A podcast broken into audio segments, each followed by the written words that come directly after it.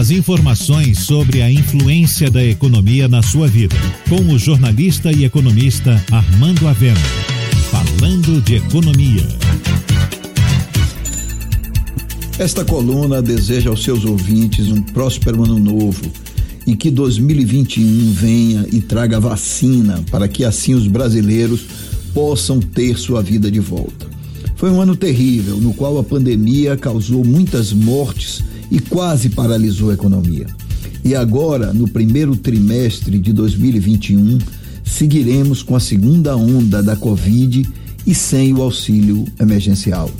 A tendência será um baque na economia, mas a esperança da vacina está aí, especialmente se o presidente Bolsonaro e o governador de São Paulo deixarem de fazer política com ela. No mais, o ano de 2020 está chegando ao fim e, em termos econômicos, muito pouco o governo federal apresentou. Na gestão Paulo Guedes, quase nada do que foi prometido foi entregue. Não se privatizou sequer uma empresa estatal. O déficit fiscal cresceu e a dívida pública explodiu. A inflação voltou com força e já está reduzindo o poder aquisitivo dos brasileiros. Além disso, não se fez a reforma tributária ou administrativa e o ministro da Economia só pensa em aumentar os impostos.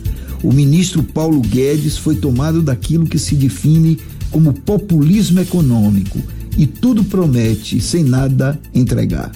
Felizmente agora está pedindo a vacinação em massa.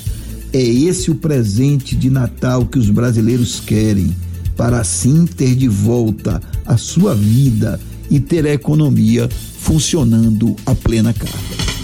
Você ouviu Falando de Economia, com o jornalista e economista Armando Avena.